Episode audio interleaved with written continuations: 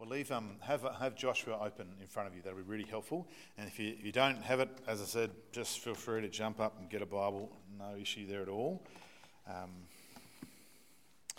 there's also in your outline, there is, sorry, in your bulletin, there's an outline that you can uh, get out. You might want to scribble down some questions or, or just some notes, just to help you remember things.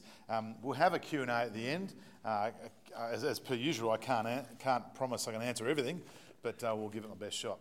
Um, and don't forget, too, last week we had our little reading plan that was in the bulletins. So if you missed one, then uh, on, the, on your way out, on, on, actually, no, not, I put in the back table. The, the back table just under the blue notice board there. So grab a reading plan. That, that It'd just be really helpful for you to, to keep up with um, what we're doing. We won't look at every single verse um, of, of the book of Joshua. So what I'm hoping that you'll do at home is just keep up with the reading. So next week, or for the 8th of May, I'd love you to read Joshua 3 and 4. And if you haven't read Joshua 1 and 2 yet, well, now you've got to read Joshua 1, 2, 3, and 4. Uh, so do your best to just keep up with that. I think you'll find that um, beneficial and helpful on a Sunday morning. All right. Um, and your Bible's open to Joshua 1. How about we pray and we look at this uh, part of the Bible? Let's pray. Father, we do thank you for your love for us. We thank you that you're a God who makes and keeps promises. And may we find great comfort in that as we hear your word today. Lord, thank you that these words, that even they're so, they were written so long ago, they are still relevant to us today because they're from you and they remind us of the great truths that we find in, in, in your word. So, Lord, we um, pray that you'd help us to concentrate, help me to speak clearly, and Lord, help um, us to remember and put into practice what we learn. In Jesus' name, Amen. So, have you ever, ever been in a situation where uh, you've started a new job and everybody is talking about your predecessor? Now, didn't happen to me, by the way, so rest assured, it's all right. Um, but uh, actually, it's never happened to me. I've had a number of jobs, but it just hasn't happened. I, let me just imagine the type of thing that could go down. I guess um, comparisons are made. That would be a natural. Um, maybe judgments are made as well. Presumptions are made. There might even be a little bit of gossip. Uh, there might be great rejoicing, or there might be great mourning. Have you ever been in that situation, starting a new job, and that's what happened? How did you react? How did you go? Of course, if Anthony Albanese gets voted in in a few weeks' time, he's going to have exactly that situation, isn't he? I wonder how he's going to react if he gets in. Joshua had that experience that very experience. Did you know that uh, in just the first chapter of Joshua, Moses, his predecessor, is mentioned 11 times? 11 times in just one chapter. And then a further 37 times throughout the rest of the book. But then, of course, Moses was a pretty well, extremely important uh, character in the life of Israel. And the, the rest of the Bible tells us that, doesn't it? It shouldn't surprise us that he's held in this high regard. But let me remind you why. Moses, well, he brought the word of God to a whole generation and subsequent generations. He wrote it down. He had it, they had it in their hands, the first scriptures, you could say. He acted as a mediator for the, for the people when, because of their disobedience of God, they were in danger of being wiped out. He, he led them through the wilderness. He brought them to the edge of the, the promised land. But despite all that he had done, the book of Deuteronomy ends with Moses' funeral. And Joshua opens with this reminder. So, Joshua 1, verse 1. After the death of Moses, the servant of the Lord, the Lord said to Joshua, son of Nun, Moses' aide, Moses, my servant, is dead. Okay, so if you were reading from one to the other, I tell you what, you would not have missed that point. Moses is dead. We've got it. He's dead. We've had his funeral. Now we're told again and again he's dead. Uh, I don't think it could have been any more clear. I think, too, it must have been in, in almost impossible to imagine life without Moses for the people. A bit like if you're a British citizen, life without Queen Elizabeth II after 70 years on the throne. It's going to be pretty hard if you're someone who appreciates those things. Um, pretty hard. But my servant is dead, says the Lord. It's a very blunt beginning to a book, isn't it? So, why the emphasis? Well, it's a reminder to the, pe- to the people of God, actually in every age, that we are not dependent on any leader. While Moses was important, the key to the life of the people of God is God Himself. They must depend fully on God, on the God who makes and keeps promises. You see, the hero of Joshua, of the book of Joshua, is not Joshua. Well, who is it? Who's the hero of the book of Joshua? Well, it's God, of course. God's the hero of the book of Joshua. We mustn't forget that as we read through. Well, before we spend some time, we're just going to spend some time on the first nine verses of chapter one. It's pretty important, these first nine verses. And so, well, you'll have to read a bit more up uh, during the week as you um, continue our little reading plan. But I want to take a moment just to get us up to speed about on where the book of Joshua lands historically, um, geographically, even, and in a literary context as well. So, and we got a bit of this from the video too, so I won't take too long. But after 40 years of uh, wandering in the wilderness, uh, following the exodus out of Egypt, the people of Israel arrived in the plains of Moab. And so here, that's a bit out of focus, sorry. Um, there is the plains of Moab, and there's the Jordan River. It's very small, but I did the best I could. And there's Canaan, and there's Jericho, and that just says promised land, very blurry. Uh, but you can get you get the idea. And so just in case you missed it, there's Egypt, Red Sea, and that's called a desert. Right. Um, uh, so the, the, the, the, people arrive in the plains of Moab after the 40 years of wandering in the desert. Uh, it's east of the Jordan River. They're instructed by Moses. There's another little, little um, uh, map here which might help too. And see, there's Moab, and there's where they cross the Jordan. There's Jericho. You get a bit of an idea. That's where they go. And that's the same map as you've got on your reading plan if you want to look at it more closely. So he teaches them the law of God, the, he teaches them the word of God, the word of God that they received at Sinai, where the Ten Commandments were given. And, and he teaches, as he teaches them the, the law of God, he teaches them their, its particular relevance uh, to the new situation they're about to find themselves in, crossing into the land that God had promised them. And so Deuteronomy 1, verse 5 uh, says, East of the Jordan, in the territory of Moab, Moses began to expound this law. Don't forget, Deuteronomy is basically Moses' big sermons to the people. This is preparation to go into the land and, and uh, those promises that God had given them. So it's a vital part of their preparation for the occupation of Canaan. It's part of the land that God had promised them. But Moses was not going to be the person to lead Israel in the land. A new leader had to be appointed. And that leader was Joshua. And so, if you have your Bible, but I've actually got it up on the screen there as well, Deuteronomy 31, 1 to 8 fills this out. But let me just pick up on some, some verses in that section. I won't read the whole thing. So here's a bit of a taste. In verse 1 of Deuteronomy uh, 31, then Moses went out and spoke these words to all Israel I am now 120 years old, and I am no longer able to lead you. The Lord has said to me, You shall not cross the Jordan. Now skip down a bit. Joshua will also will cross over ahead of you as the Lord said. And now of verse 7. Then Moses summoned Joshua and said to him in the presence of all Israel, Be strong and courageous, for you must go with this people into the land that the Lord swore to their ancestors to give them. And we'll get a taste of who that is in a moment. And uh, you must divide it among them as their inheritance. And then, as the book of Deuteronomy closes, there is no doubt as to what will happen next. So I've got on the next screen here, if you've got a Bible, flick over a couple pages, uh, Deuteronomy 34, verse 9. Now Joshua, son of Nun, was filled with the spirit of wisdom because Moses had laid his hands on him. That's a reference uh, to, to um, something that happened a few chapters before. So the Israelites listened to him and did what the Lord had commanded Moses. So, as we read from Deuteronomy through to Joshua, well, we're very conscious of this unbroken sequence of the events and purposes. In other words, the story continues. That's what we get. The story continues. It's this passing on the baton, the handing over.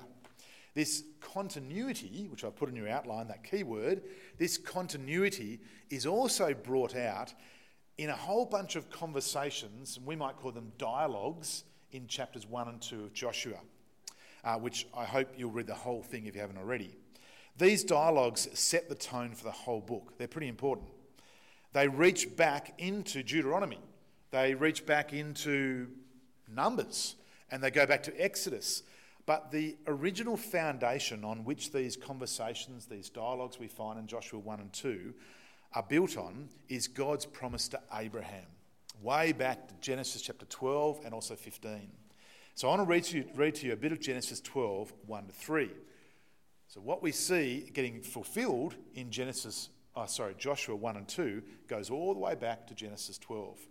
So the Lord said to Abram, Abraham, Go from your country, your people, and your father's household to the land. Key word, I will show you. I will make you a great nation, and I will bless you. I will make your name great, and you'll be a blessing. And I will bless those who bless you, and whoever curses you, I will curse. And all peoples on earth will be blessed through you. Now, back the plains of Moab, as they're about to cross into the, the promised land, now they're about to enter that land that was promised to them. Now they're about to be, and they're going to do that as a united people. And they will know the blessing of God's presence with them. And there will also be a blessing for those outside of Israel. See, the all peoples will be blessed through you. Rahab and her family are an example of this. It's actually quite key in the, in this, in the, the story, uh, Joshua chapter 2. Rahab is an example of God's mission to the world, uh, that all peoples can be blessed through God's promises. And so Rahab is one of those examples. Uh, we're not going to spend much time on Rahab. In fact, that was probably it. Um, but you can have a read of that later on. And so, what we read in Joshua is the moment in the Bible story when really it's a, it's a temporary fulfillment of God's centuries old promise to Abraham is about to happen. Remember, God is the God who makes and keeps promises. And we're going to jump ourselves into that very part of the Bible where, where God does that with the Israelite nation as they move into the promised land. That continuity is a major theme of Joshua 1 to 9, uh, 1, 1 to 9. And if you don't have that open, have it open in front of you.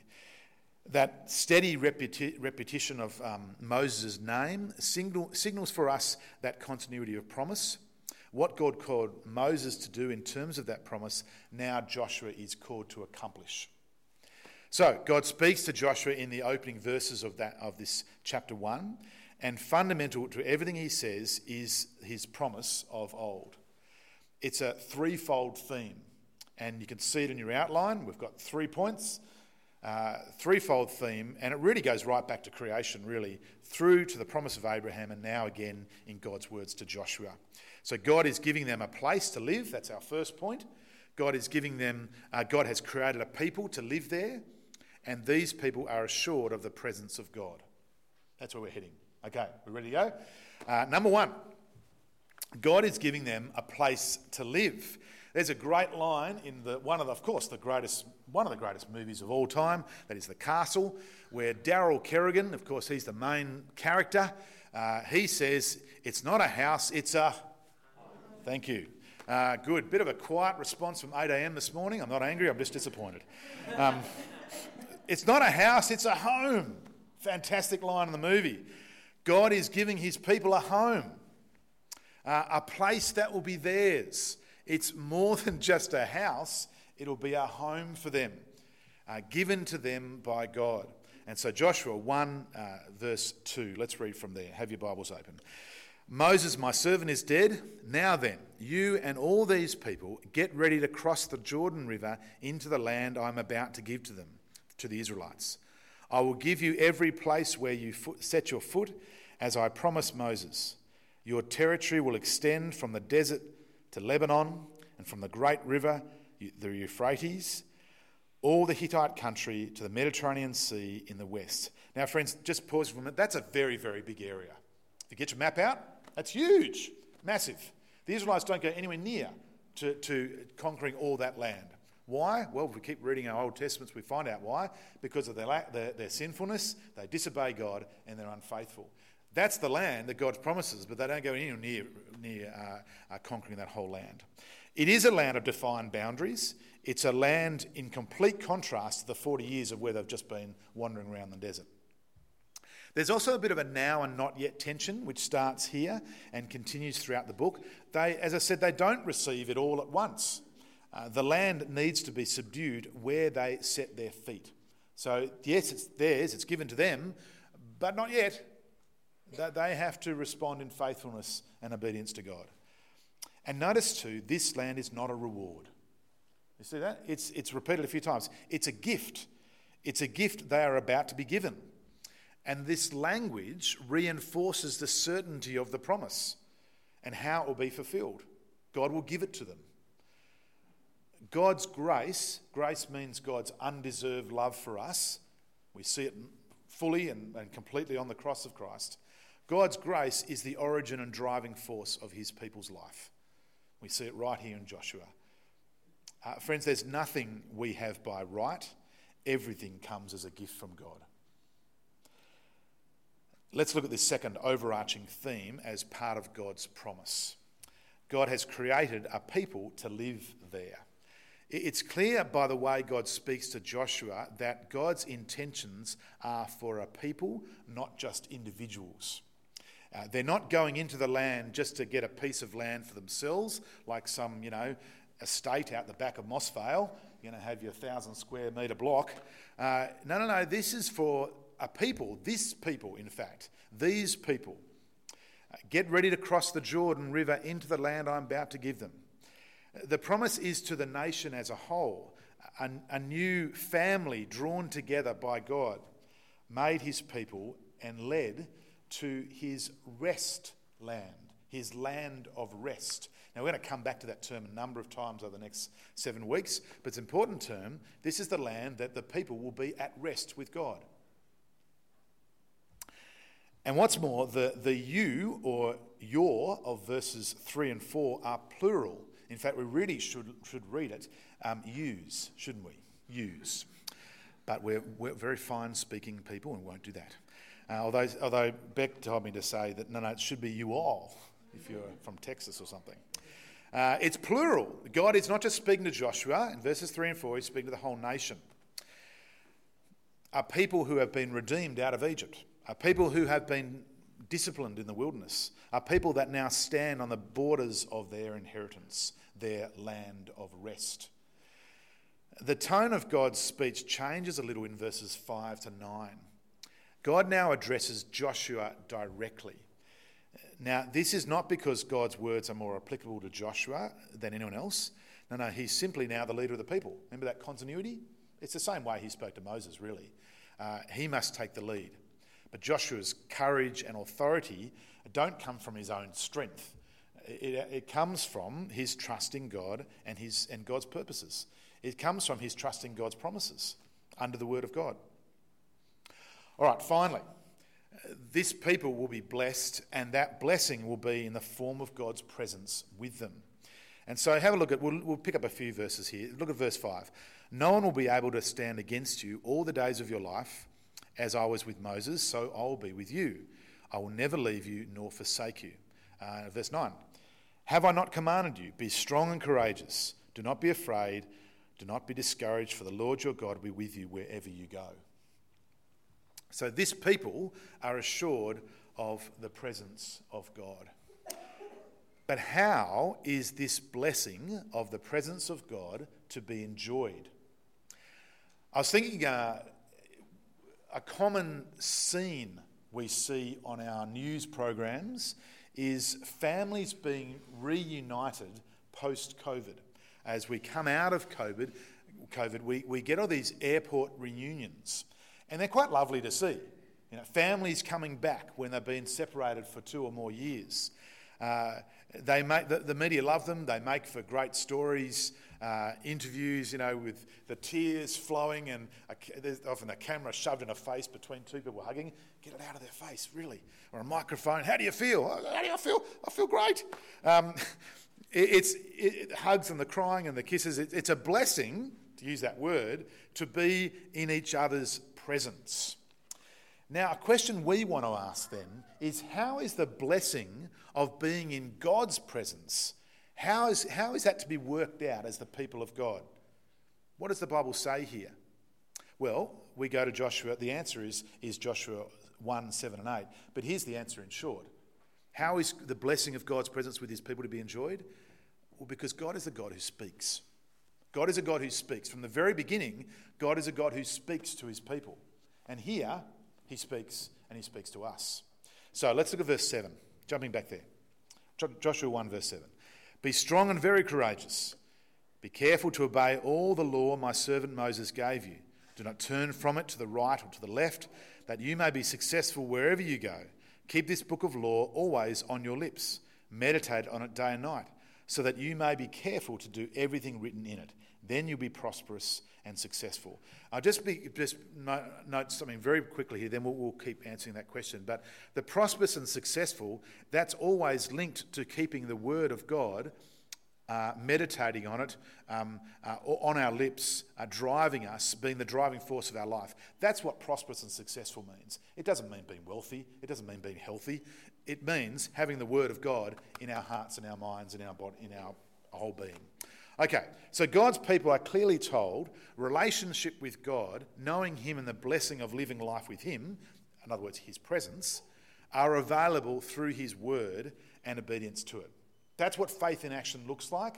We, we just uh, uh, uh got a bit of a taste of that as we read Hebrews 11 before.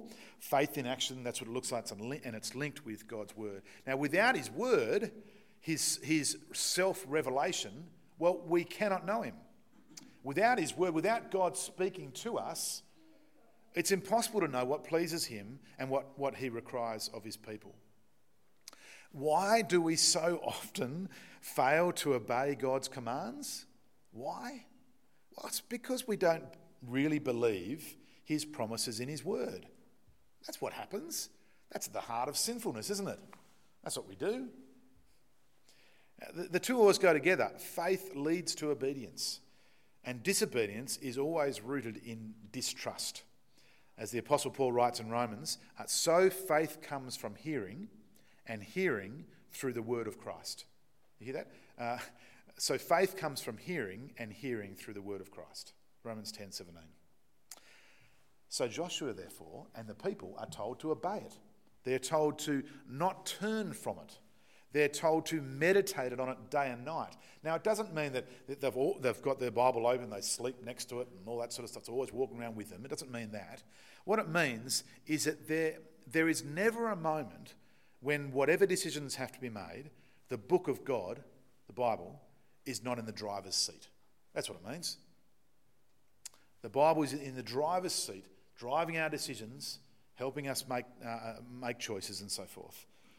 Hearing and obeying go together. And if you're serious about walking with God, uh, that's what it means to be in the presence of God hearing the word and obeying the word. You see, we only know that God promises and what God promises because of His Word. Without His self revelation, there would be no knowledge of Him or relationship with Him. And that, of course, is the greatest blessing that the people of God can have a relationship with Him, His presence with us.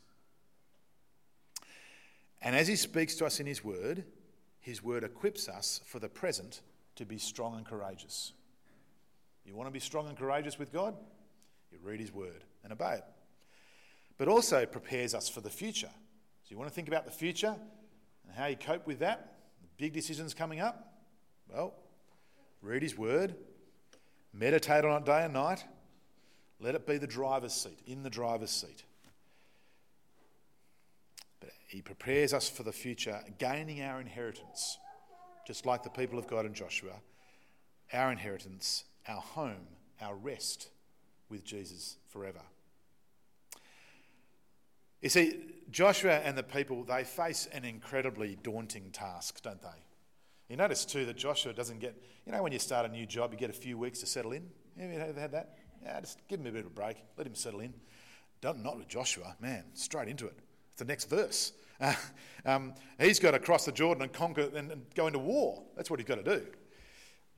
Our task, well, does not involve conquering or crossing rivers, as far as I know, um, but does involve reaching a hostile culture with the good news of Jesus.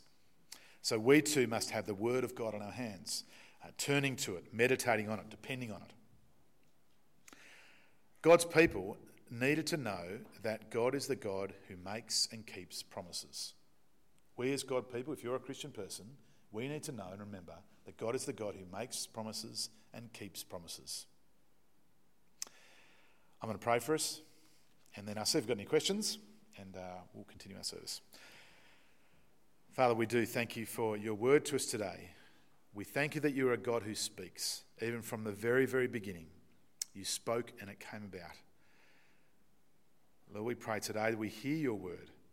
We hear you, what, what, you, what you're saying to us in your word in the Bible. We pray, you tr- we pray that we trust your promises. We thank you that you keep promises. And we thank you for the great comfort that is to us when so many things are unstable and, and hard to rely on, tricky in life. We know that your promises are clear and we can trust you.